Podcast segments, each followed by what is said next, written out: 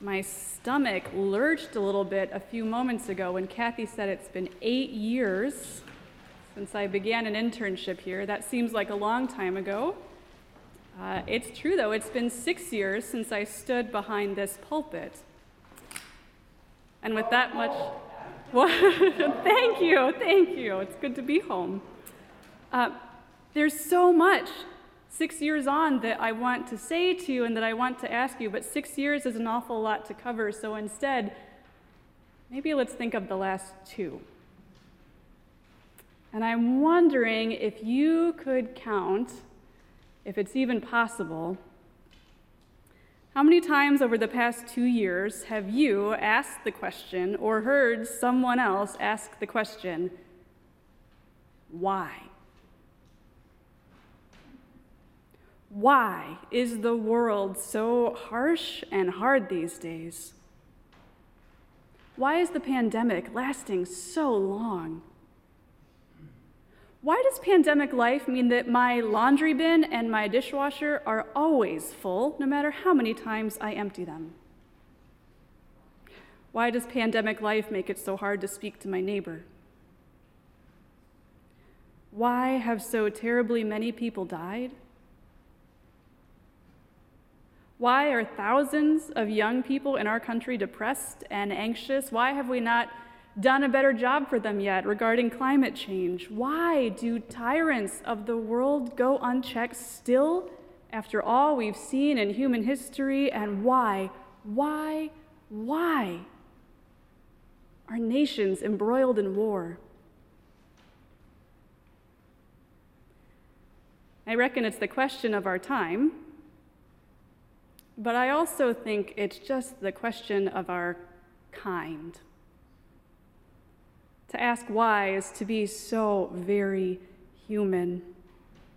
When we see the world as it is around us, we just can't help ourselves. We are creatures who want to understand. And so when the world gets calm, and especially when it goes crazy, we try to make sense of what we see because we want our lives to be reasonable and logical and orderly and sane. Why is the question of our times, it is the question of our kind, and it just so happens to be the question of our time together this morning, as we'll see in just a moment when we hear our scripture reading. Now, if you've been following Jesus for any amount of time, the story that we're going to hear will seem similar to a lot of others.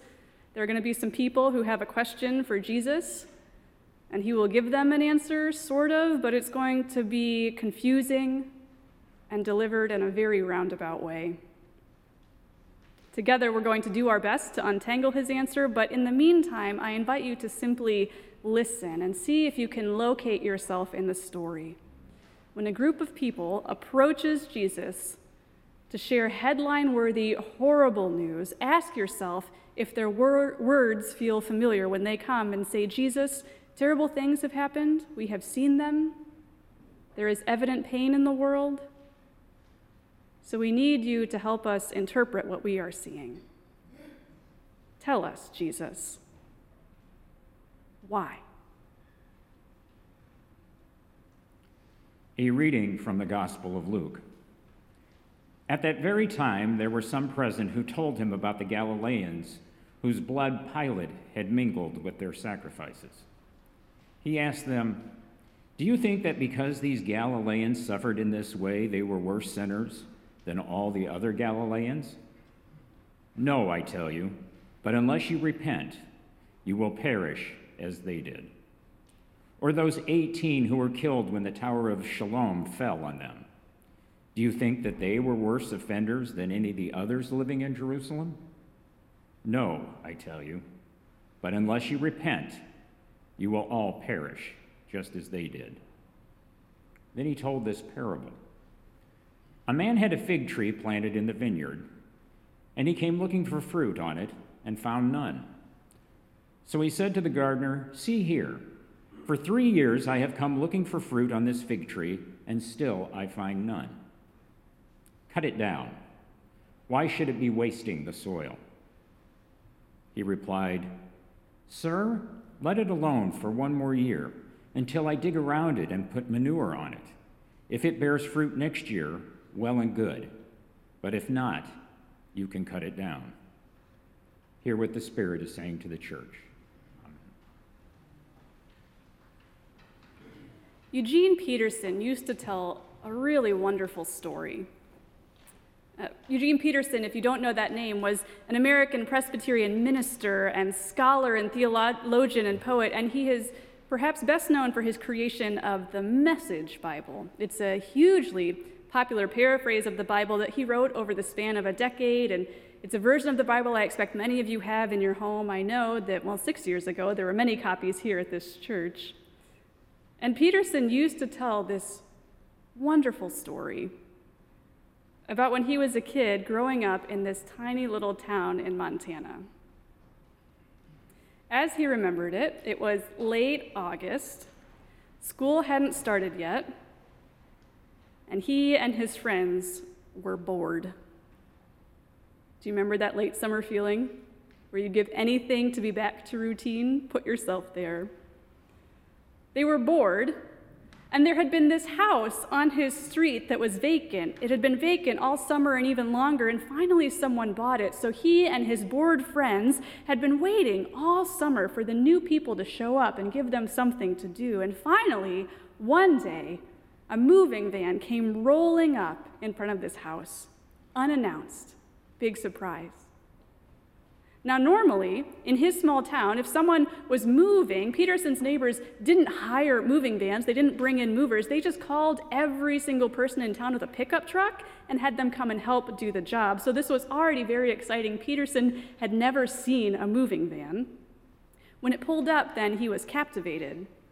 So captivated that he called his friends, and he and his friends sat there across the street all day watching as every bit of the new neighbor's stuff came off of that truck.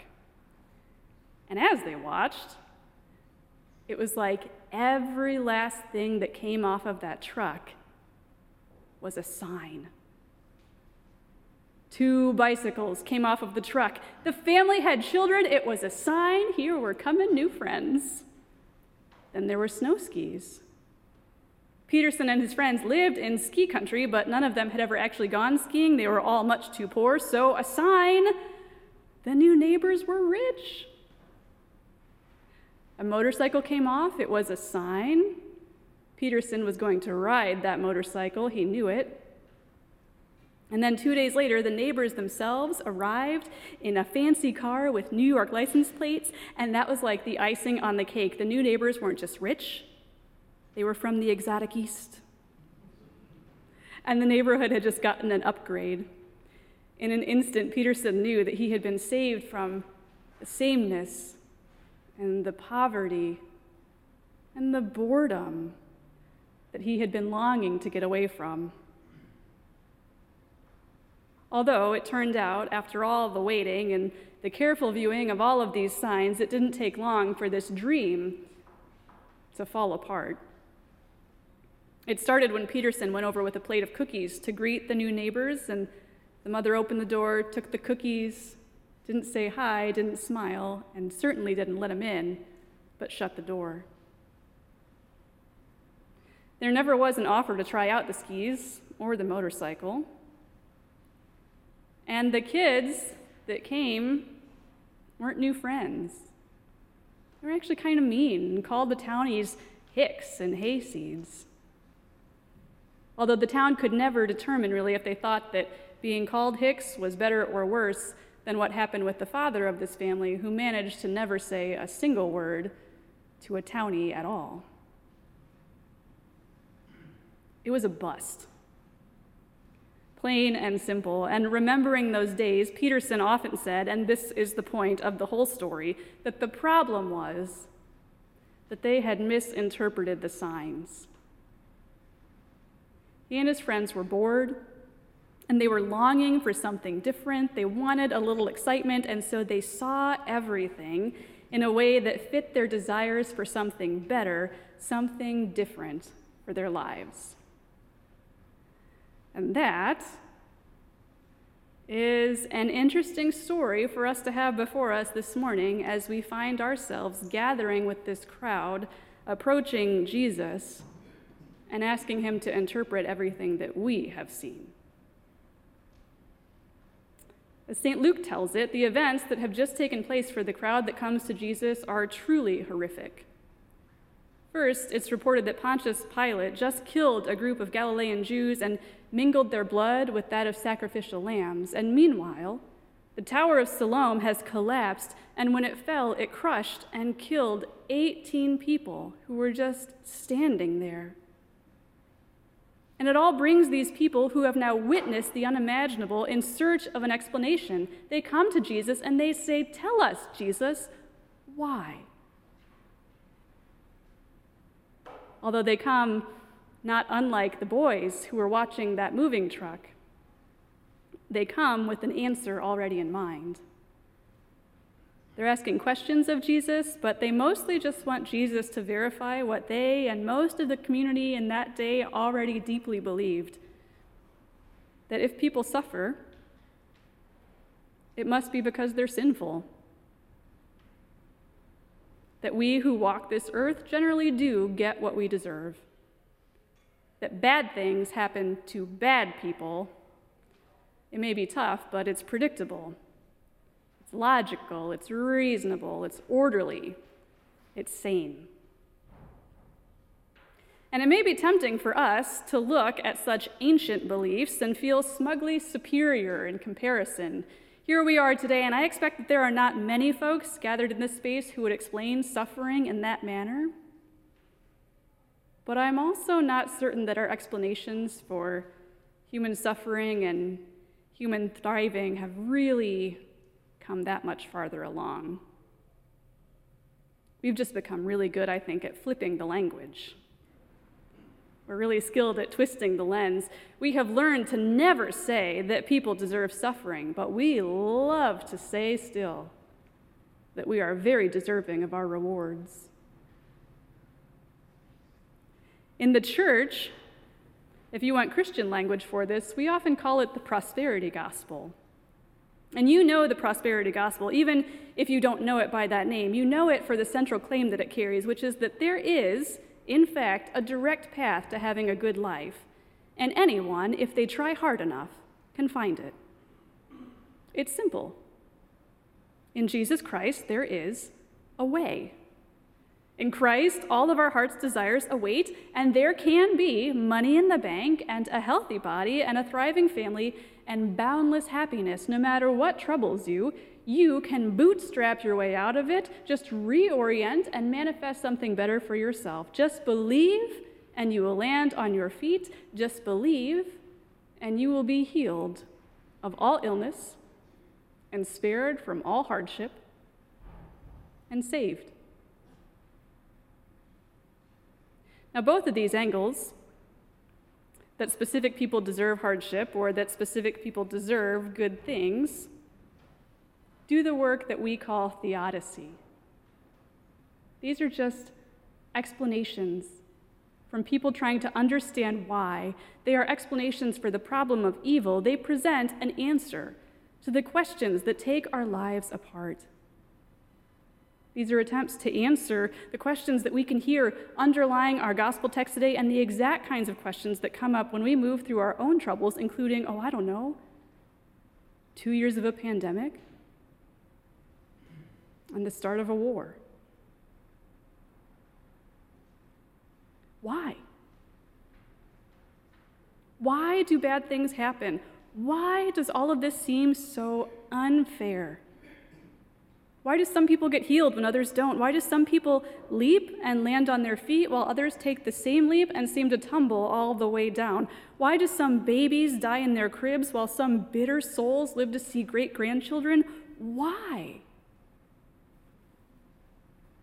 Well, maybe the people who didn't get crushed by the tower just made better choices, stood in safer places. Those who died must have been sinners, and those who didn't must have been good.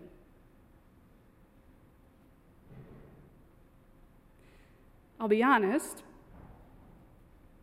I wish I wish that the Gospel of Luke and that the Gospel of Jesus Christ was the prosperity gospel. I do. Because while it's true that there are some folks who exploit it and claim that God wants to harm their enemies, and meanwhile also wants private jets and multi million dollar homes for the faithful, you know, endless moving trucks full of bicycles and motorcycles and snow skis, what I really hear and sense in this whole conversation is simply yearning. I hear a dream of escape. Escape from ugliness and poverty, danger, failing health, and escape from the feeling that our lives are just these leaky buckets. All I hear is a plea to God for some reassurance. You know, please, God, promise me that if I pray and believe and live righteously and seek your kingdom, there will be some measure of comfort to be found. Please give me some logic, some reason, some order, make it sane. That's what I hear. And who, in their right mind, honestly, doesn't want exactly that? Which is why it must have been so hard, and it is still so hard, then to hear Jesus' answer to the questions that these folks are bringing. He just very plainly says, No. No, is what he tells them. No, uh, that's not how God works. No. If that's what you believe, you are misinterpreting the signs. For a little while, Jesus keeps talking. It's all a bit hard to explain, he says, but you might do better if you considered a fig tree a fig tree that, by all accounts, isn't doing what it should do. It's not producing fruit, and yet there's this gardener who simply doesn't see that as a reason to cut it down. You, beloved, you are the fig tree. You are all fig trees. You're fig trees in God's garden, and in this garden, no plant deserves more or less of the resources. No plant is ever destined to be cut down. You may flourish or fade or fight or falter, but you and the tree next to you, and the tree next to that one, and the tree next to that one, and the tree next to that one, you all get the same nurture and you all get the same care. You all get the same audacious hope. You all have budding potential and ultimate worthiness and life abundant, even when that seems impossible. Because God, as a gardener, is simply not in the business of uprooting anyone. God is not interested in ranking the trees. There is no divine preferential treatment. God's love is the same for all of you. It's given freely and fully in every moment to every person. There is simply no human logic to God's love.